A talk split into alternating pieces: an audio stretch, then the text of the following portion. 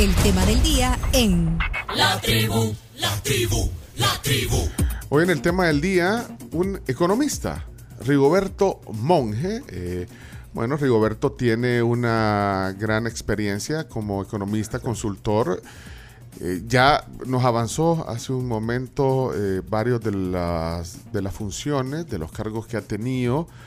Ha sido director de proyectos de cooperación regional en, en, bueno, en, en- en varias in- instancias. Ha trabajado de cerca con el CELA, el CIECA, eh, ha sido embajador, representante permanente eh, en varias oficinas. Acaba de hablar de la Organización Mundial de Comercio, el GATT, que era antes. Exactamente. Eh, fue protagonista de los tratados de libre comercio. Eh, eh, me, to- me tocó el privilegio de negociar la adhesión del Salvador a la Organización Mundial de Comercio. Y bueno, creo que la economía y, y- y todos estos eh, temas han sido, eh, bueno, a- además de su trabajo profesional, su pasión, porque bueno, sigue activo en, en- Sí. en- en todas estas actividades como asesor. Me encanta, me encanta la actividad que hacemos. eh, me encanta también encontrar amigos como ustedes que me hacen sentir en familia y con la libertad de hablar con independencia como siempre lo suelo hacer. Y eh, también ha sido docente, eh, como lo decíamos, ha, ha dado clases en diversas instituciones, en la Universidad del Salvador, en AUCA, en la Matías Delgado. Ayer me escribía un exalumno suyo del Liceo Salvadoreño que me Oh. dijo, Rigoberto Monge me dio clases en el Liceo Salvadoreño, y ahí sí no, no, no lo tenía en su currículum ese, e- ese Sí, episodio, tuve el privilegio de... eh, trabajé cinco años. Dando clases en, Da- en eh, dan- dando clases y también como asistente de Papachilo, para aquellos que... que- Sí, que- sí, que yo trabajé con Papachilo los, prácticamente los últimos cinco años de su vida, que fue un gran privilegio, un gran aprendizaje, eh, me hizo sentir en familia, ahí desayunaba, almorzaba, eh, en fin, muy bien. Bueno, pero imagínate, aquí podemos seguir hablando del currículum, eh, de la trayectoria de Rigoberto Monge, eh, que además fue economista del año, economista distinguido. Bueno, pues, Gracias. Así que hoy queremos que nos ilustre sobre varios temas económicos. Y es que, eh, bueno, la vez pasada hablamos del caso de, de Argentina, del país del chino. Sí. Oh, Allá sí, allá sí están bien, También fregado. están bien fregados. Y no es que sea, no es que sea, pues sí, el mal de otros consuelo de otros, ¿verdad? No, pero Pero tiene unos niveles de inflación con el dólar y todo. Sí, y, claro, y- pero igual pasa con Chile y pasa con otros países también. Y yo admiro a mucho a los profesionales nuestros que tienen a su cargo responsabilidades tan serias y tan destacadas en esos países con problemas destacados. Vea que son problemas destacados. Y no es que uno quiera consolarse con No. eso. Pero es que yo quisiera, eh, digamos, comenzar así la plática porque se, está, se ha estado hablando mucho sobre la inflación en nuestro país. Claro. Eh, la vez pasada vimos un estudio, no sé si usted tuvo la oportunidad de verlo, eh, Rigoberto, que hizo la UFG en esta eh, unidad de, de humor social que dirige Oscar Picardo, a donde, que fue un estudio económico. Es que es económico. Es Y económico, además, él, él- él es un gran economista. y eh, hablaba, bueno, los hallazgos, eh, menos carne, pero mucho optimismo, decía un, un poco el titular, eh, digamos, con buen humor también. Buen humor. Pero, pero bueno, decía ahí de, de- de- de cómo ha cambiado el hábito en, en el consumo. Eh, bueno, eh, hablaban de la carne porque la gente en un 75% creo, no, no sé si, si, si, si tengo el dato fresco, pero, pero bueno, habían dejado de consumir carne, cambiado de marcas, eh, incluso un segmento de la población que había dejado de, de hacer un tiempo de comida. Pues, bueno, varios datos, hallazgos que da eh, ese estudio, pero, pero en general hay un fenómeno de, de- de un encarecimiento y una inflación. ¿Es así? ¿Cómo lo puede ver usted desde el punto de vista económico, Rigoberto? Yo creo que es muy difícil encontrar a un colega economista que no nos hable de los temas inflacionarios, que dicho sea de paso, se traduce en el costo de vida de la población para aquellos, para que- a unos más que otros, debido a los diferentes niveles de ingreso de las personas. Pero eh, definitivamente eh, eh, ese tema en particular es uno de los temas que hacen que los economistas tratemos de estudiar lo más a fondo que podamos para un poquito compartir experiencias y un poquito compartir algunas ideas que a algunas personas o a algunas instituciones podrían ayudarle en el quehacer de sus actividades. De tal manera que, que ni modo, pues cabalmente la tasa de inflación es la inflación, es el costo de la vida de las personas. Es el costo de la vida que va, pues, obviamente, en una alza normal, pero hay picos. O sea, eh, ¿cuál es el estatus de la tasa de, la tasa de inflación en El Salvador actualmente? Pues se calcula que anda por el 6 o el 7%, ¿verdad? De, de, incremento eh, del nivel de precios actual respecto al nivel de precios de hace un año. Entonces, eh, el tema es que cuando uno habla de los precios, tanto de las personas como de las empresas, como del gobierno, es que también está hablando del costo de la vida. Y el costo de la vida es el gran reto que los, responsables de la política económica de otros países tienen que, eh, que, ofrecerle a la población a los efectos de tratar de disminuir los impactos negativos que eh, una tasa de inflación tiene en el presupuesto de las familias. Si el presupuesto de la familia o si los niveles de ingreso de las personas son bastante bajos en países como los nuestros en Centroamérica, obviamente entonces el costo de la vida es un tema que no podemos dejar de abordar en cualquier reunión entre economistas y amigos de los economistas. pero usted dice los gobiernos, vaya. Eh, eh, eh, ahorita estamos viviendo un momento bien interesante en nuestro país porque, bueno, la gente, por el tema de seguridad, la gente se siente muy segura, la gente está optimista y eso es un cambio, digamos, que no se puede dejar de, de, hacer notar, pues, ni de mencionar. Pero algunos dicen que ahora se viene un problema económico, que la gente va a empezar a ver un problema económico. Entonces, ¿qué, qué, factores son los que eh, pueden, desde los gobiernos, eh, hacer de que eh, esto no sea tan duro para la población? Mire, yo soy de las personas que creen firmemente en que muchas cosas se ayuda a resolverlas sabiendo transmitir las cosas tal como son.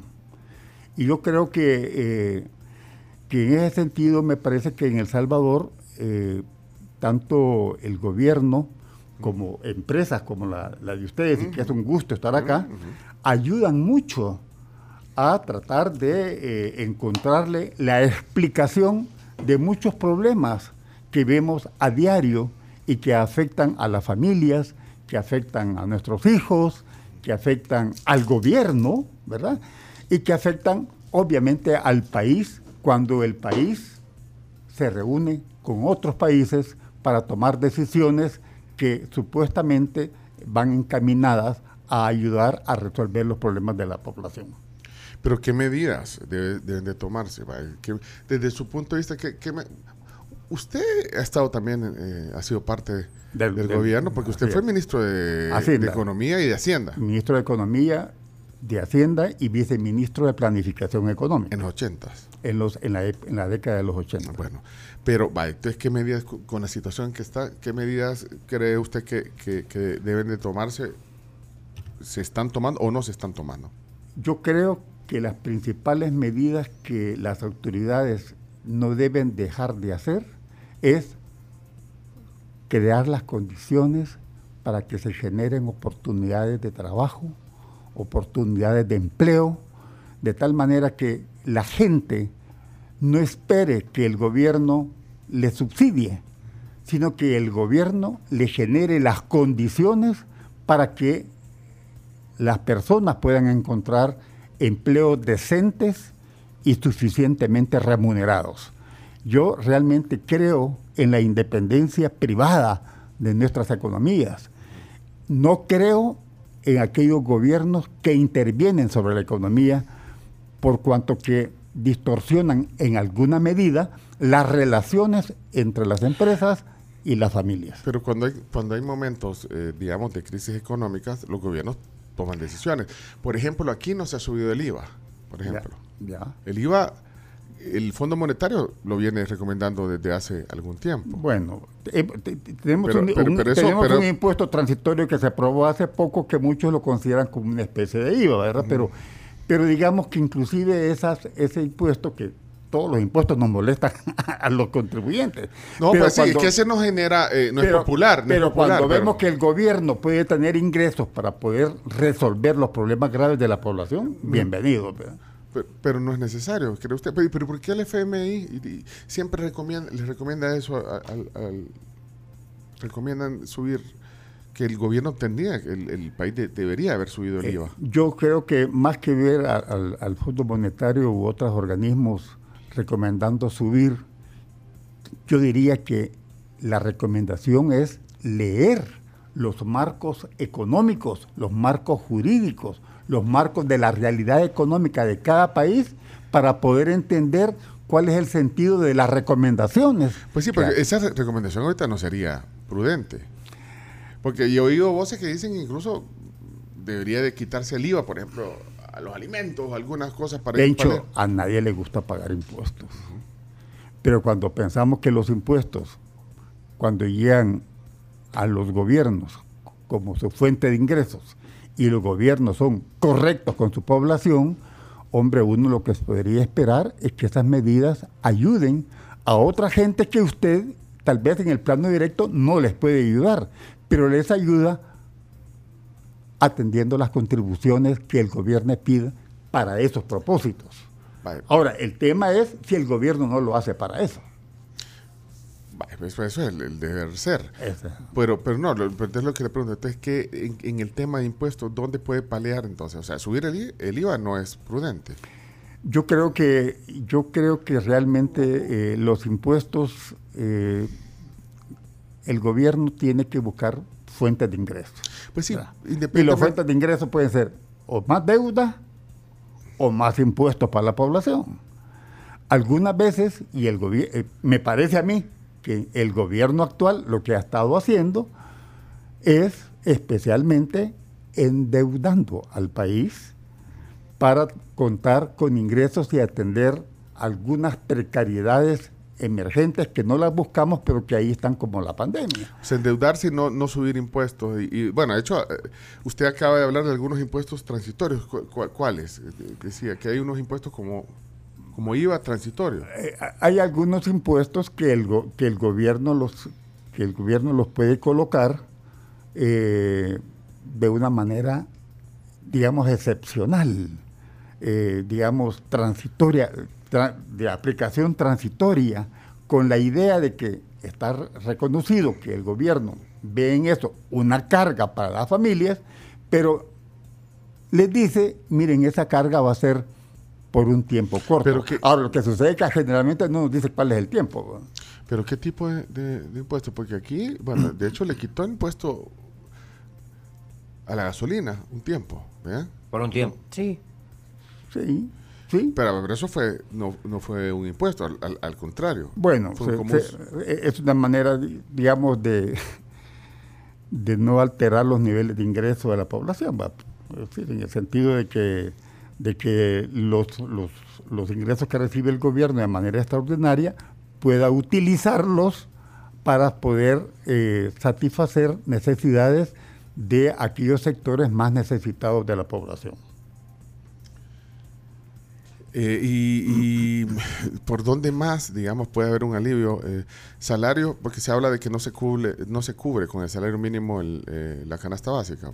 Y Bueno, sobre pero, todo pero- estos precios. pero- pero tenemos un- estos impuestos transitorios, esperamos que sean transitorios, los que el gobierno impuso, creo que el año pasado, me parece, ¿no? Eh, espera- esperamos que esos ingresos obviamente le sirvan al gobierno para atender las necesidades más apremiantes de aquella población más golpeada por la, por la crisis. Y esperamos que aquellos que estamos pagando esos impuestos, esos impuestos sean pues transitorios para atender esas crisis transitorias y de tal manera que más adelante podamos nuevamente tener nuestros ingresos para atender nuestras necesidades que no son personales, sino que de familia. ¿no? Espérame, pero, pero vía salario mínimo, aumento, eh, ahí no hay. Eh, O sea, no es una forma de paliar la crisis de la canasta básica, por lo menos, para cumplirla. Pues este, eh, no sé si hablarlo así tan, tan específicamente. La idea es que el gobierno tiene la obligación de contar con los recursos que sean necesarios y urgentes para reducir las precariedades que muchos sectores de la población viven.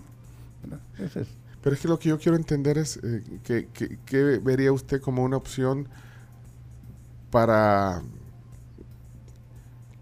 aliviar un poco la, esta, esta crisis económica, digamos, que, se, que están viendo la familia. O sea, pues yo pensaría que, primero que el gobierno eh, quizás debería armar un, un plan eh, y exponerlo con más, con más claridad, digamos, con más soltura y con más veracidad, diríamos, a la población. Decirle, mire, vamos a tener este, eh, estas medidas transitorias eh, que consisten en que vamos a subir transitoriamente estos impuestos, estas contribuciones, pero que la gente sepa que eso no va a ser una carga permanente, porque de, hecho los niveles de ingreso de la población salvadoreña ya son bastante insuficientes para atender el incremento constante en el costo de la vida.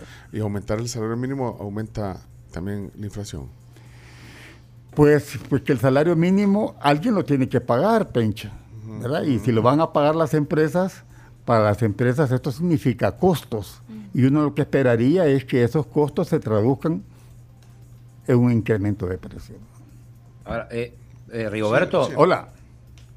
Sí, pero una cosa, y, y, crees que esto se puede hacer en medio de, de una campaña electoral, de, en el medio de la campaña justamente para, para presidente, que esto no, no, no conspira, digo. Es una buena observación una buena observación porque eh, generalmente eh, los gobiernos también piensan en quedarse el, mayor tiempo posible administrando el país. Entonces, el, tema es que, que yo creo que más que considerar eso como el factor, creo que hay que, porque, porque lo haría cualquier gobierno, el de nuestro gusto o el de nuestro disgusto, pero lo haría cualquier gobierno. El tema es que los gobiernos sean suficientemente claros con su población acerca de, primero, con aquellos que posiblemente tendríamos que cargar con el pago de cargas tributarias adicionales, pero también saber y estar claro que el gobierno utiliza esos fondos para fines específicamente claros también. Y a veces lo que tenemos en nuestros países es que no siempre escuchamos con claridad las acciones del gobierno. Bueno, eh, Rigoberto, quiero que nos ilustre sobre otro tema eh, que, siempre llama la atención y es la calificación de, de riesgo. Las calificaciones de riesgo que hacen los emisores. Sí. Eh, ¿Cuál es el estatus? Yo no sé si vieron, creo que la vez pasada eh, el presidente, bueno, hace un par de días, el presidente Bukele eh, puso en un eh, tuit algo referente a eso, no sé si lo vieron. Sí. Sí, sí, este, este... Sobre las calificaciones. No sé si no fue el último. creo que fue, si no me equivoco, la semana pasada, pero, ¿no? Pero, estoy hablando, digamos, de las... de de las buenas calificaciones. Aquí, 5 de mayo. El 5 de mayo fue. ¿Qué dice? ¿Lo tenés ahí? Eh, sí, en realidad cita una, un artículo de Forbes Centroamérica, donde habla que Fitch eh, mejoró la, calificación crediticia de El Salvador debido a gran parte, dice, al pago a tiempo y con intereses del bono 2023 que hizo el gobierno. y que esperan una mejoría en el déficit fiscal bueno, pero entonces eso, ¿qué, qué indica ese tipo de, anuncios de las calificadoras de? Eh, creo que para, para una calificación de ese tipo, obviamente, los gobiernos la persiguen, ¿verdad? La persiguen en el sentido que es un reconocimiento de acciones de política realizados por esos gobiernos. El tema es que eh, generalmente, y en este caso particular, creo yo, eh, no se ha eh, explicado lo suficiente, lo suficiente sobre, digamos, el grado de permanencia de esas medidas, si son medidas transitorias, cuándo se van a dejar de, cuándo se van a retirar, por ejemplo, eh, o si van a quedar como muchas otras que han ocurrido en el pasado, que llegan al sistema tributario como unas medidas emergentes y que se quedan por siempre. Y entonces ese por siempre afecta los niveles de ingreso, sobre todo de la población más necesitada de ingresos. Y para un país como El Salvador, que seguimos, seguimos reportando niveles altos de desempleo, obviamente que esto al final del día golpea el costo de vida de la familia. Pero, ¿qué importa al final del día, como usted dice, estas calificaciones? Porque a veces el gobierno dice que tampoco le hace mucho caso a esas calificaciones, pero entonces, ¿qué implicaciones tiene tener estos datos y conocer estos datos de las calificadoras? Es una buena pregunta, ¿verdad? Es una buena pregunta, pero lo que sucede es que eh, los países buscamos tener altos reconocimientos a lo interno en cada país, y los gobiernos buscan tener a su población debidamente informada, eh, y, si le, y si las medidas que va a tomar el gobierno van a, van a favorecer, digamos, a, a la población, obviamente la población tiene que saberlo si eso va a ocurrir durante X tiempo o no.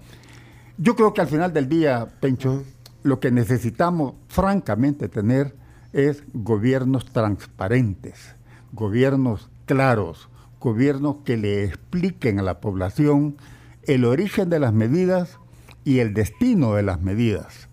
De tal manera que la gente sepa que si hay una carga que va a tener que hacerle frente, que sepa que esa carga, por una parte, es transitoria y por la otra, que esa carga va destinada a favorecer a algunos sectores de la población.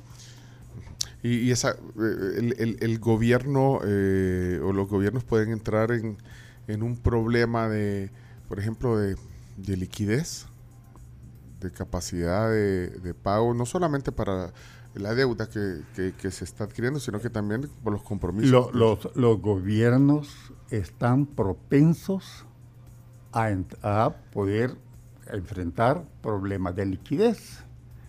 Pero normalmente los economistas reconocemos eso como muy correcto. Pero nos hace falta la otra cara de la moneda. Es decir, cuál fue el origen de esas medidas. Está bueno saber las medidas, pero ¿para qué? ¿Y por qué? ¿Y por cuánto? ¿Y por, por cuánto tiempo? ¿verdad? Porque al final del día lo que la población, la población, a la población no nos gusta pagar impuestos o nuevas cargas tributarias. Pero el gobierno, si se ve obligado a dictar ese tipo de medidas, creo yo que debería explicarle a la población eh, no solamente los propósitos de la medida, sino que eh, las condiciones de la medida. Porque al final del día la mayor parte de nosotros tenemos ingresos limitados que no aumentan fácilmente. Por tanto, eh, cuidamos también que nuestro presupuesto no se vea alterado con secuencias de medidas de, que puedan adoptar los gobiernos y que reduzcan el nivel de satisfacción o la calidad de vida de la población afectada usted, por eso. Usted puede ver, usted, usted, usted como economista puede eh, tener una idea cómo está la finanzas del, gobierno en, ese sentido. Eh, si está teniendo dificultades, bueno, usted dice que le da la percepción de que el gobierno se ha endeudado más. Sí. Bueno, y ahí están los datos, pero, pero eh, ¿en, qué momento estará el gobierno para cumplir sus necesidades, tanto de pagar los compromisos como para poder sufragar las obligaciones, digamos, de, normales de la operación del Estado. El los gobiernos, los gobiernos, para hacerle frente a esas obligaciones, solo tienen dos posibilidades, o endeudarse o aplicar cargas tributarias adicionales a la población. Ok, pero ¿cuál cree usted, considera usted que es el estatus actual del gobierno? ¿Cómo estará en ese rubro? Yo realmente, antes de darle una respuesta, Pencho, quisiera saber cuáles son las perspectivas eh, completas que el gobierno tiene sobre su ritmo de gastos para los próximos cinco años, por ejemplo. Y eso no es... Pues, porque, porque lo que la gente cuando habla de gastos del gobierno, lo que dice, ah, es que el próximo año hay elecciones. Pero es que no se trata para financiar las elecciones, ¿verdad? Se trata de esperar que eh, haya un gobierno que tenga una política de gastos públicos, que esos gastos tengan un objetivo y el objetivo sea mejorar las condiciones de vida de la población más necesitada de ese país. Eh, perdón, Rigoberto, pero ¿y se, se puede se puede se pueden ver esos números o, no están disponibles? Eh, digamos que los números fiscales están disponibles los ingresos, los gastos, las cargas tributarias. Lo que a veces no logramos saber con la suficiente anticipación es la política y el plan económico del gobierno para los próximos años. De tal manera que uno sabe que el gobierno puede tener necesidades de liquidez para atender cualquier nivel y ritmo de gastos. Pero ¿cuáles gastos? a qué sectores irían encaminados esos gastos para atender qué tipo de gastos. Porque, no, porque el gobierno puede gastar en cualquier cosa, ¿verdad?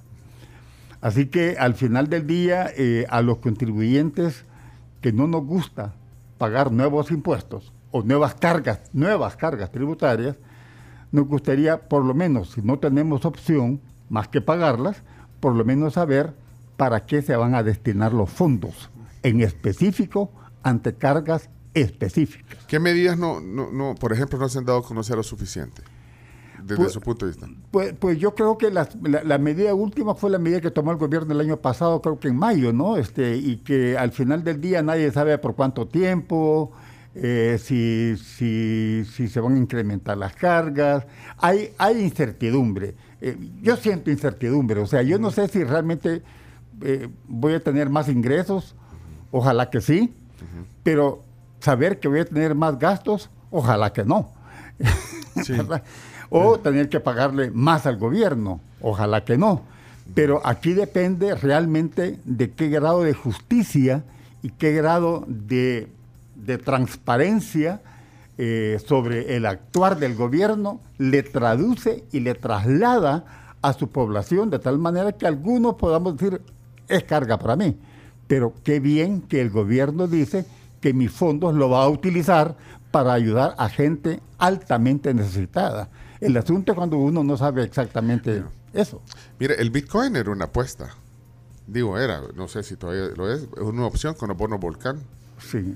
Para aliviar un poco la deuda y todo. Pero ¿qué pasó ahí? pero, pero lo que pasa, sí, está bien el Bitcoin. y, creo que gente como usted, Pencho, sus amigos, sus colegas, su servidor, entendemos pero creo que la, más de la mitad de la población no entiende lo del Bitcoin ni sabe para dónde van esos fondos. Eh, el gobierno podrá decir que van para X o Y, Z, pero la gente no está clara que los fondos vayan para ahí. Pero eso, pero, pero esa apuesta, ¿cree que fue una apuesta fallida, la del Bitcoin? Yo, yo no quisiera calificarlo del Bitcoin. Lo que quiero calificar es que hemos pasado durante tres o cuatro años, no solamente El Salvador, sino que el mundo entero, en una crisis económico-financiera que ha tenido diferentes orígenes, pero lo más importante es que esa crisis económico-financiera está allí. Y uno lee los periódicos de República Dominicana, los periódicos de España, los periódicos de Japón, los periódicos de Brasil, los periódicos de Centroamérica y encuentra que estos que los países estamos viviendo una crisis que no la que no la sabe que, no, no, la sabemos expresar con nombre y con todos los apellidos posibles a esa crisis no pero que hay crisis hay una crisis pero, verdad pero el Bitcoin la adopción del Bitcoin De hecho, es moneda de curso legal. Eso Mm. fue ya hace más de un año. ¿Hace cuán- cuánto llevamos ya de Bitcoin? Un año. Un año, Un año y- Van a ser dos años ahorita. Vaya, pero, esa- octubre, creo que. pero no, Yo, yo, pero yo, no- yo, yo tengo problemas cuando me dicen que es moneda de curso legal, porque moneda de curso legal es cuando yo le, voy- yo le voy a pagar a usted un servicio, aquí lo voy a pagar en Bitcoin. pero usted me puede pagar en ¿Se Bitcoin. puede? ¿Puedo? Usted? Sí puede. Vaya, pe- pero la- bueno, pero es una moneda de curso legal y, y, y- y fue una de las principales apuestas en el tema Sí. económico. Pero entonces la, la cosa es que eso no ha sido así. Entonces, ¿no tiene una opinión sobre eso? Sobre esa apuesta. O sea, no, no es un secreto yo- que yo fue una apuesta que- económica importante. Yo creo que no se nos dijo absolutamente todo, todo sobre el Bitcoin. ¿verdad? Sabemos que eh, nos ha quedado la idea de que el Bitcoin es necesario, que el gobierno lo ha tomado, que lo, que lo está haciendo, que, pero eh, la verdad es que no estamos eh, involucrados, digamos, en un 100% en esos procesos. Lo vemos como una carga que afecta nuestros ingresos. Ok. Miren, vamos a desayunar. No he desayunado. No, pero No, es no, pues una es que buena yo le- idea. no, es que yo le, le dije que íbamos a desayunar ese jugo de naranja ya, listo. Eh, la Pampa nos manda, bueno, la Pampa seguramente la conoce, la Pampa tiene muchos años de estar aquí en nuestro país. Eh, más Una de 30 años. buenísima comida. No, hombre, y los desayunos son buenos. Bueno, aquí yo quisiera servirle una punta jalapeña o unos camarones, pero a esta hora es hora de desayuno, así que de la Pampa nos traen desayuno. Muy bien, bienvenido. ¿Y tenemos alguno que traiga carne? No, no hay ninguno que traiga carne. Hay- pero hay uno eh, que trae. Hay uno que es el desayuno de la pampa que trae los dos huevos estrellados montados sobre una cama de sobre carne. cuatro onzas de carne, pero, ese no. Entonces, ¿Qué no tenemos está. hoy de, de la Pampa? Hay canastas típicas, las canastitas de plátano rellenas de huevos revueltos, hay huevos divorciados, los huevos estrellados con sus salsitas, omelette de claras, eh, relleno de lomito canadiense y queso, el plato de frutas con granola y yogurt y está el croissant. Me voy con lo primero. Con las canastitas típicas. Bueno, canasti- eh, de la Pampa. Estas son Buena, buena exclusivas de la Pampa. sí. Pero mire, mire, Muy eh, bien. En, los que, en los que nos traen el desayuno ahorita. pues que- pero imagínese usted va a uno de estos foros donde usted siempre va, eh, ha ido durante toda su trayectoria profesional y le pregunta, hey, Rigoberto, ¿qué pasó? ¿Qué onda ahí con el Bitcoin ahí en tu país? Vos, la- es una gran apuesta del presidente. ¿Qué le dice usted? Vaya. Ah, ¿Qué le dice usted? Vaya, digamos que la Carms es economista. ¿Qué Pregúntale, tal, colega, Rigoberto? colega. Tanto Ay, tiempo sí, sin verte. vaya. Contame, Rigoberto. ¿Y qué onda con el Bitcoin en tu país? Ahí vi que es moneda de curso legal ahora. ¿Cómo pinta la situación económica en El Salvador? Bueno, primero que el Bitcoin es moneda de curso legal, ¿verdad? Sí, eh, No, pues, yo vi, yo vi que salió en todos los periódicos. No cree. Ah, di- digamos que ella es la madre de la dolarización en Ecuador, vaya. y le está preguntando a usted, yo quiero, quiero saber qué, Quiero saber. qué le dice, así rapidito, en, lo- en lo que viene el desayuno. Bueno, yo creo que el Bitcoin es un invento en el mejor sentido de la palabra del gobierno para hacerse llegar ingresos que esperamos necesite utilizar para satisfacer a la población. Se lo recomienda para su... Y, ajá, y entonces, y si yo quisiera proponerlo aquí en Ecuador, eh, ¿me, me lo recomienda? Yo le recomendaría, sí, sí, en caso, eh, si usted quiere favorecer a la población más necesitada del Ecuador, tiene que decirlo y decir cómo y en qué y, y por qué usted está segura de que la población lo necesita y si no lo necesita, que aplicárselo significa mejorar su condición de vida. Mire, pero en su país veo que eh, compra y compra el presidente, pero no se dice de dónde salió. ¿De dónde cree usted que, que El- salió? del dinero de nosotros. Siente que el dinero de los, Eh, de los es decir, salvadoreños. es, que- es decir, perdón, pero es que el, el- el gobierno, el dinero que tiene es el dinero que cobra de los impuestos que nos cobra. Pero ¿dónde está, dónde está ¿Dónde está guardado? eso? ¿Dónde está resguardado eso? Lo que ha comprado eh, eh, el presidente lo ha anunciado. Sí, la ha verdad que anunciado las compras, ¿no? la, la verdad que no sé dónde lo tiene guardado, Pencho, pero se supone que legalmente el responsable operativo de los fondos es el Ministerio de Hacienda. Y es el Ministerio de Hacienda el que tiene que explicarle al país, miren, he recibido porque apliqué carga para ustedes esta cantidad de ingresos y la voy a utilizar y lo estoy utilizando para esto. Eso es lo menos que uno puede esperar de un gobierno. Que le No, digan no lo hizo. que le diga. Yo no sé si lo dijo completamente, pero la verdad que cuando, cuando a, nadie nos gusta pagar impuestos. Pero cuando hay que pagarlos, que nos digan para qué es exactamente. Pero eso no fueron impuestos, eso fueron comprar, eh, eh, Este activo. utilizar fondos para comprar eh, Ese Bitcoin, activo. ese activo. Bueno, pero... pero- ¿Y dónde debería estar publicada esta información? En la página del Ministerio de Hacienda, en el portal de transparencia. Eh, está el gobierno está obligado a publicar sus cosas en el diario, Diario oficial. oficial. Obligado. Y lo que no aparezca en la publicación oficial no está publicado oficialmente. Pero entonces ahí, ¿qué? ¿Tiene dudas?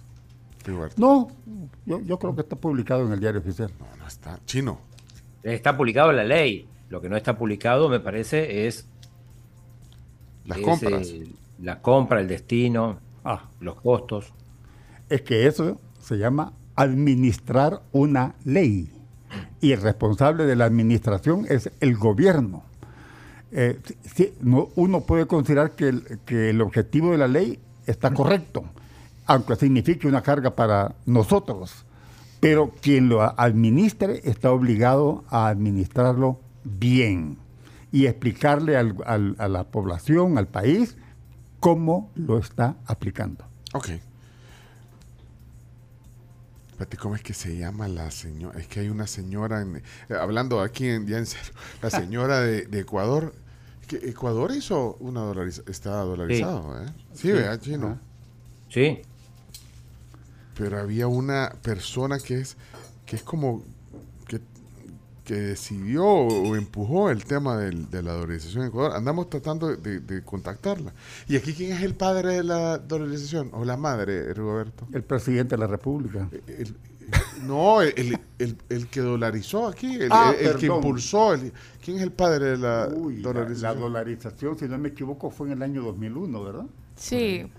¿Quién, cree que es el, fue en el que año empujó y el 2001? que organizó todo eso? Eh, eh, ¿Quién estaba de presidente? Francisco Flores, pero se dice que eso se venía gestando desde gobiernos anteriores. Pero él firmó. Él firmó. Él es el responsable, él lo publicó y él lo aplicó. Ahí está.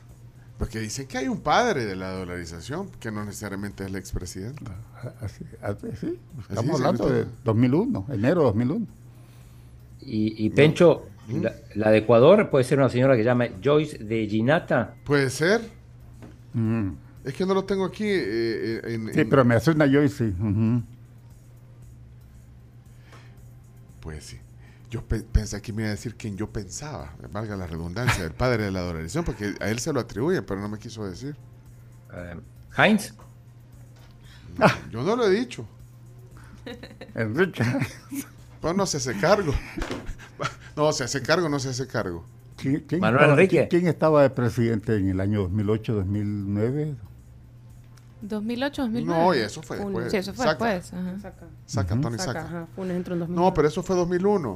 Bueno, no me quiere decir, don Rigoberto. El que firmó fue Francisco Flores. Así dijo aquí. Vamos a la pausa. Ya regresamos. Buen provecho. Ya eh, quiero, quiero que me cuente también un- un par de, de anécdotas. Pero bueno, cuando regresemos. Con el cierre de la plática. Buen provecho. Gracias a la por Gracias. Gracias. 9 con 16, vamos a la pausa comercial corriendo y les recuerdo que Star Mart de Texaco tiene una promo en la que vos te puedes llevar una hielera por compras desde 7.50 en tiendas participantes. Esto es, mientras duran existencias, más información en las redes sociales de Texaco. Texaco con Tecron libera tu potencial. Y encontrar el mejor smartphone postpago para mamá en la Blue Week hasta con un 60% de descuento en marcas como Honor, Samsung, Motorola y Huawei. Contrátalos ya en Tigo.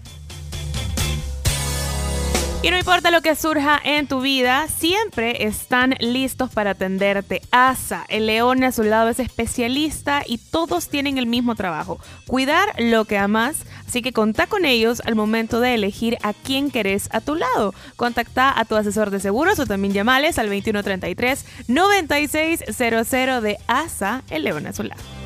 9 con 28 minutos y estamos de regreso en la tribu FM y les tengo una pregunta a los que nos están escuchando a esta hora de la mañana. ¿Ustedes qué prefieren? ¿Mini hamburguesitas con carne de res, lechuga y aguacate, más mayonesa natural o mayonesa con chipotle? Se les antojó, vea. Yo sé que se les antojó, sobre todo a Pencho que es amante de las hamburguesas. No, y la, pero con chipotle. Con chipotle, bueno, pues entonces mayonesa McCormick la tiene. Puede encontrar de venta en todos los supermercados del país. Natural Y a tu gusto. con chipotle, quiero yo. Bueno, McCormick. ok. Bien. Bien. patrocina este espacio. Miren, eh, hoy está Rigoberto Monge aquí con nosotros. Eh, como dije al principio, él ha sido protagonista de varios tratados de libre comercio, en las negociaciones de, de los tratados de libre comercio. Creo que el más complicado fue el, el con Estados Unidos. Con Estados Unidos y después diría que Europa. Porque, y, eh, porque con México, fue- ahí se fue en el... Con México, a mí me gustó mucho el proceso de México. ¿Sabe por qué? Ajá. Porque fue el primer proceso de negociación que tuvimos eh, y que posteriormente se extendió a todo Centroamérica. Y eh, para nosotros que estamos en este, en este negocio de los acuerdos por parte del sector privado, fue un aprendizaje extraordinario, eh, una experiencia muy importante para las empresas, porque eh, tratamos de que lo que nosotros hacemos en las negociaciones, como lo hacemos como sector empresarial, tenemos que estar de la mano con las principales gremiales empresariales. Eh, solo háganos un pequeño brief, porque aprovechando que está aquí Rigoberto Monge, eh, podamos entender eh, cuál es el espíritu de los tratados de libre comercio, eh, ver si realmente, eh, bueno, tienen, han, sur- han, han surtido el efecto que, que ustedes pretendían como negociadores. Ustedes, como dice, ustedes representaban a la empresa privada, buscaba, pues obviamente, buscar beneficios para los sectores privados, empresariales. Pero entonces, hagan un pequeño brief de, de un tratado de libre comercio. Muy bien. Seguimos representando al sector empresarial en el marco de los tratados comerciales Ah, bueno, internacionales. siguen en, en ese, en ese rol. seguimos, seguimos en eso. Eh, ¿Por qué? Porque re- realmente nuestra participación importante fue consultar a las empresas, consultar a las gremiales, consultar a los sectores en toda aquella temática involucrada en los procesos de negociación que el gobierno o los gobiernos de Centroamérica eh, eh, asumieron frente a socios comerciales importantes como Estados Unidos, México, la Unión Europea, Colombia, eh, Taiwán. Y últimamente tenemos algunos procesos abiertos eh, con eh, China Popular. Y, y, por supuesto lo tuvimos en su momento con Taiwán. Bueno, de tal manera que O sea diríamos que, que- tenemos ya varios, bueno, el de Estados Unidos, que es uno de los más, los que más se aprovechan, Unión Europea, tenemos tratado de libre comercio con Chile, Colombia, digo, México, República Dominicana, eh, y Taiwán, Taiwán. Taiwán, tenemos con Taiwán. Eh, Todavía Taiwán no. con, eh, bueno, con, eh, hay un, TLC que en su momento fue con Taiwán. Pues sí, pues sí, que se hizo, se hizo. Eh, Que claro, lo que sucede es que ahí, y, y- y gracias, porque Sí. a- ahí se ha generado un espacio que a pesar que nosotros estamos involucrados en esas actividades, eh, no sabemos exactamente eh, la relación con Taiwán por un lado y República Popular China por el otro. ¿verdad? Eh, eh, en su momento fueron procesos independientes, ¿verdad? Y por supuesto generaron obligaciones que hasta donde yo conozco, esas obligaciones no se han retirado. Están vigentes Por supuesto. y se están haciendo negocios. Claro ¿Con que sí. Tenemos negocios, tenemos relaciones comerciales con Taiwán. O sea que está vigente el, el Está vigente. Vaya, ya viste, En- chino. eh, está vigente, llamémosle entre comillas para los fines prácticos, porque nadie ha dicho que nos retiramos. Lo que se ha dicho es que tenemos también relaciones comerciales importantes con China Popular. Pero no, no han llegado al punto de un, de un, No, de un no, tratado ah, de libre comercio. no. Vaya, explíquenos así, eh, digamos, un ABC para eh, básico de- de- del objetivo del TLC. El, el más importante, porque obviamente el, el socio comercial más importante para nuestro país es Estados Unidos. Sí. Sigue siéndolo. Sí. Pero entonces, eh, así, en, en- en- en términos prácticos, un, un TLC busca beneficiar a ambos lados, obviamente. Por Eh, supuesto, en- en- en- porque al, al final del día los tratados de libre comercio, si lo queremos eh, decir en, en palabras sencillas, Sí. lo que busca, obviamente, primero, eliminar las cargas tributarias impositivas que se tienen normalmente en una relación comercial ordinaria con X o Y Z Vaya, ¿A, país. a dónde se ve esa, e- ese beneficio arancelario en el TLC con Estados Unidos, por ejemplo? ¿A dónde se, ve claramente? Primero, en la eliminación de los impuestos para entrar al mercado de los Estados Unidos. ¿qué, qué productos se, se vieron beneficiados ahí? Uf. Nosotros realmente con Estado- el azúcar, eh, el café, eh, una gran cantidad de productos de la pequeña y mediana industria que entran Se libremente. Eliminaron barreras. eh, se eh, eliminaron cargos las barreras arancelarias. Y, se han- y- y- y en muchos casos se dan facilidades operativas, esta- eh, digamos, en el plano comercial. Eh, ¿Qué otros beneficios tiene un TLC con Estados Unidos? Hablando de Estados Unidos, por ejemplo. Sí, bien, no nos perdamos. Pencho. Un TLC lo que busca es eliminar las barreras arancelarias Ahí está la y principal. no arancelarias que, es, que ocurren o se generan en una relación comercial ordinaria con ese, con ese o esos países. Aquellas cosas que por A o B razones no se van a eliminar, igualmente se dicen. Y diríamos que entonces el tratado sirve como un instrumento de transparencia comercial.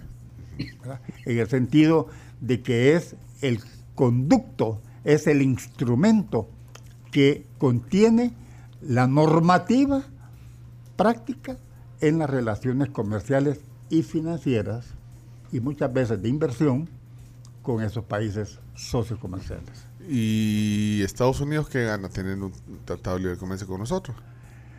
Gana, gana porque al mismo tiempo que nos otorga las facilidades para nuestros productos que entren a ese país libre de gravámenes en la frontera, también los productos de Estados Unidos entran en igual condición en nuestros mercados. Bueno, pues ganan más, la- ganan más ellos entonces. Yo creo que los que ganan son los consumidores y los inversionistas, que son los que a, la larga del día son los operadores de esos acuerdos comerciales. Porque a veces uno piensa que son los gobiernos. Los gobiernos lo que hacen es dispensar el pago de las cargas tributarias y a veces otro tipo de cargas no tributarias que, se, que algunos países aplican en sus transacciones comerciales. Entonces, al final del día, se busca, en el mejor de los casos, que el único costo de un producto para entrar a ese socio comercial sea el costo de transporte. Pero que las cargas que cobran los gobiernos quedan eliminadas. Por ejemplo, Colombia. Tenemos un tratado de libre comercio con Sí. Colombia y ahí estamos aprovechando también. eh, ¿qué, qué cosas se aprovechan, por ejemplo, con Colombia? Eh, Usted participó también en ese Eh, tratado. eh, yo he participado en todos. Sí. Este, eh, digamos que creo que es bueno que nuestra, la población que nos escucha, Pencho, sepa que cuando uno habla de un TLC con un país, eh, no necesariamente significa que las medidas de eliminación de las cargas arancelarias y no arancelarias a veces no es para todos los productos, sino que algunas veces lo que se tiene es un listado de productos que gozan las condiciones preferenciales Ah, acordadas. ahí se negocia. Entonces, ahí no todos tienen exenciones. por lo menos yo diría que a nuestros amigos empresarios hagan siempre la pregunta de que si su producto está incluido o no en el En TLC que les interesa. Y, y ahí es donde vienen las negociaciones. Que, que el gobierno, digamos, en este caso, eh, Colombia, que estamos hablando de, de ese, de ese ejemplo, eh, acepten. Eh. Bien- bien- vienen las negociaciones y yo diría que sobre todo, Pencho, de verdad que sobre todo, que los, las empresas de uno y del otro país tengan acceso eh, muy amplio a la información que regula ese acuerdo comercial. Porque algunas veces no siempre están completamente disponibles. Y a veces en este tema, yo lo que les sugiero a nuestros amigos empresarios es que revisen los instrumentos comerciales multilaterales y regionales que normalmente publican todos los acuerdos comerciales, no solamente los de nosotros con esos países, sino que los de otros países con esos mismos otros países. De tal manera, y aquí quiero, quiero aprovechar el comercial, de tal manera quiero decirle a mis amigos empresarios que no están tan involucrados en estos procesos, que vean en los acuerdos comerciales la mejor y más completa información institucional que regula las relaciones comerciales con el país que le interesa y con el cual el gobierno tenga establecidos acuerdos comerciales. Y, y ahí, eh, tipo Coexport, asesora, ayuda en esa, en esa área. Eh, yo estoy de asesor de Coexport y le, y le digo 100% que sí. Pero también lo hace la Asociación Salvadoreña de Industriales, la Cámara de Comercio, todas las gremiales estamos obligados y su servidor en particular es el responsable técnico directo con todos los acuerdos de comercio y los acuerdos de integración económica centroamericana. Cuando haya una empresa que necesite información, nos tiene a nosotros a mano y disponible todo el tiempo en la Asociación Salvadoreña de Industriales y en la Corporación de Exportadores del Salvador. Usted dice que al final ganan los, los consumidores, ganamos. Estoy pensando eh, Tratado de Libre Comercio con Chile, porque con Argentina no tenemos. Con Argentina eh, me parece que tenemos un acuerdo parcial. Parcial. Bueno, pero con Chile sí tenemos un Sí. Tratado de Libre Comercio. Sí. Ahora, los productos que vienen de Chile, ¿qué es lo que más im- importamos de Chile? Vino. Vino. Ay, cómo saltan ahí. Cada quien con sus intereses. Yo estaba pensando en otro rubro, pero digamos vino. Eh, Viene mucho vino chileno. Eso significa, eh, habiendo un tratado de libre comercio, que, Sí, que sí. nosotros vamos a pagar un mejor precio, un precio menor, como consumidores aquí en El Sabor por esos productos chilenos por el TLC. Claro, porque, porque se- se- se- está supuesto que no, no, el precio no tiene la carga adicional de los impuestos. Bueno, yo no sé si en el caso del vino, pero aquí pensaron en ese ejemplo. ¿Qué otra cosa viene de, de Chile? ¿Chino? ¿Qué otra cosa viene de Chi- de Chile? Eh, alguna fruta, no sé, Bueno, ¿Eh? manzanas. Entonces, eh, tien- bueno, pero digamos, yo no sé si los vinos tienen, es que no sé si tienen un impuesto adicional. Estará, Por está- ser es- alcohólico. estarán los vinos incluidos en el TLC, no se acuerdan. No sé no, re- no recuerdo. Pero, No, no le gusta el pero, vino, pero, pero, mire, digamos, no le pero- gusta el vino. ¿Cómo no? Por supuesto.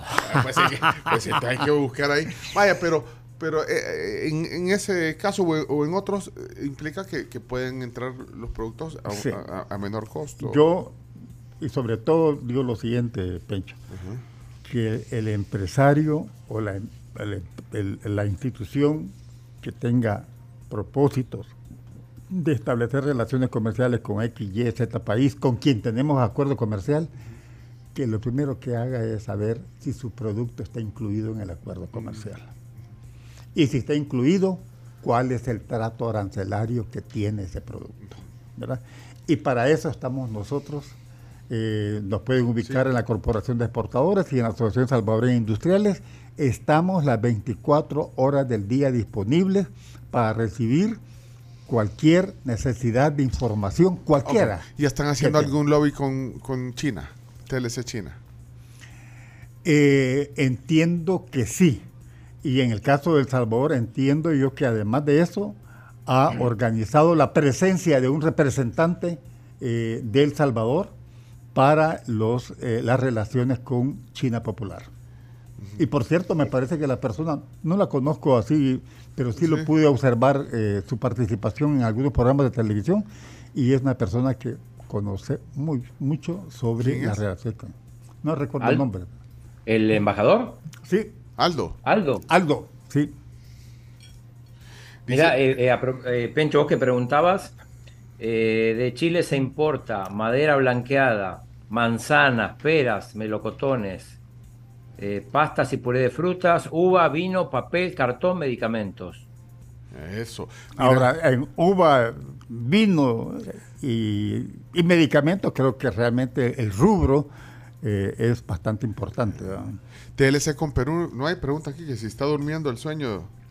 Tenemos un acuerdo parcial con Perú eh, y eso significa que no están cubiertos todos los productos. Hay que, eh, hay que informarnos, decir, hay que, la gente que está interesada en Perú debería preguntarnos a, a donde estamos nosotros en la Asociación Salvadoreña de Industriales y en, la, y en la Corporación de Exportadores, qué productos están interesados y, y que nos digan si están o no incluidos los productos. Ahí nosotros tenemos toda la información y la, y la necesidad de información la podemos responder, estando en la oficina, por supuesto, en 15 minutos. Bárbaro. Bueno, ok. Ahí estamos. Eh, ¿El turismo cree que sea un, un- un punto interesante de, Eh, de- de atracción de inversiones, de, el- de divisas? El, el turismo es una actividad importantísima para El Salvador en particular y creo que en general es un- el, el turismo es una actividad muy importante para todos los países. Significa la movilidad de las personas, pero sobre todo significa que esos países están dispuestos a, digamos, a dispensar una serie de trabas eh, institucionales que normalmente aplican cuando no existe una relación bilateral institucional eh, del Salvador con estos países. Así que yo eh, lo que quisiera realmente aprovechar Sí. tu programa, Sí, Pincho, es sí, decir que estamos a la orden. Mi oficina está en la Asociación Salvadoreña Industrial, ya lo Ah, dije, ajá. y que cualquier pregunta relacionada con el comercio bilateral o el comercio con acuerdos, nosotros estamos en la disposición de atenderla de inmediato Ok. Y sin costo. y sin costo. Ah, pues sí. Yo pensé que sí. De choto iba a decir. No, bueno, bueno, no, Rigoberto. sin costo porque se supone que realmente eh, en primera instancia el servicio es para los las empresas asociadas a, la- a- a lo- a los- a la gre- a las gremiales empresariales, pero no es condición para nosotros para otorgar la información el de que tengan o no ese calificativo. Estamos a la orden. Bueno, muchas gracias. Eh, ¿Van a ser mis universos aquí? Para el turismo. Ah, sí, como no. Usted estuvo en el, en el del 75, ¿se acuerda? Eh, eh, sí, me No- acuerdo. No, fue a ver a las... No, no la, fui a Yo- ver, no la vi por televisión. Pero este, eh, eh, acabo de estar hace poco en, eh, en- en el hotel y verdaderamente es una maravilla. ¿Cuál Y, lo hotel? y, eh, la- en, el- en el volcán. ¿Cuál, cuál hotel en el volcán? ¿Ah? Ahí va a ser mis Eh, universos, ¿dónde? No sé si lo van a hacer ahí, pero la, vez pasada lo hicieron en, en el, en, en el Cerro Verde. ¿verdad? Ah, no, ahí fueron a desfilar. fueron- la, llevaron a, la- a los chorros, la llevaron a, ahí al, al Tazumal. Al, Ahora la van a llevar al Tunco. Yo, al- no, al- yo, al- yo- yo no sé si la llevaron al o si hubo. No, yo creo que el evento fue allí. No, fue en el Gimnasio Nacional. Ah, sí. 1975, si yo iba a ver a las bichas, a las, aquí, aquí en este hotel de aquí de Pedir La Paz, autógrafos. a pedir autógrafos. Pero sí tuvo autógrafos. Sí, pero yo tenía que ocho, ah, nueve, yo tengo los autógrafos del- de, de varias Pencho, yo, no, yo sí quiero aprovechar para, para destacar las bellezas de nuestro Cerro Verde. ¿verdad? Yo realmente este, no me canso de mencionarlo porque es un lugar precioso. Es que, es que la vista es ex- extraordinaria. Es impresionante cómo pasar de norte a sur. Significa pasar de ver el lago a, al otro lado a ver el volcán. Sí. Es, es una cosa muy linda y de verdad que además de eso las instalaciones las mantienen. Yo quiero felicitar al Instituto Salvadoreño de Turismo porque están haciendo una buena labor. Quiero decirles que la carretera está estupenda eh, y ojalá que se mantenga el ritmo de mantenimiento de la misma. Eh, y es uno de los lugares preciosos que Salvador tiene, aparte de los de Coatepeque, la playa, La Palma, etcétera, pero verdaderamente nuestro país, tan pequeño que es, pero tan rico en paisajes turísticos. Perfecto. Roberto, gracias por la visita. Qué gusto conversar siempre con usted. Muchas gracias Y- por la invitación, Pencho. Y ojalá que la gente lo busque eh, a través de la ASI Coexport. Gracias por estar con nosotros. A la- Eh, a la orden. Y bueno, ahí seguimos en contacto. Tema del día hoy. Vamos a cerrar la plática. Gracias. Eh, ahí dice Rafa Salazar que eh, el salmón lo traen de Chile, dice. Salmón. Ah. También puede ser, salmón. Bueno, eh, cerramos el, el segmento. Vamos a la pausa. Si ustedes quieren escuchar la, la entrevista, está en podcast al mediodía en las plataformas digitales de la Tribu FM. Ya regresamos. Muchos Carlos. saludos. Gracias, Rigoberto. Qué gusto verlo. Eh, vamos a la pausa. Ya, ya venimos. 9 con 49 de la mañana y te invitamos a que te transformes en un líder empresarial en ICAD FEPADE que te invita a crear la diferencia estudiando su renovada maestría en Administración de Empresas en el ciclo 02-2023. Ingresa a crealadiferencia.com para conocer más sobre esta nueva oferta académica y también puedes buscarlos en redes sociales o llamarlos al 2212 1728 y comenzar tu proceso de admisión.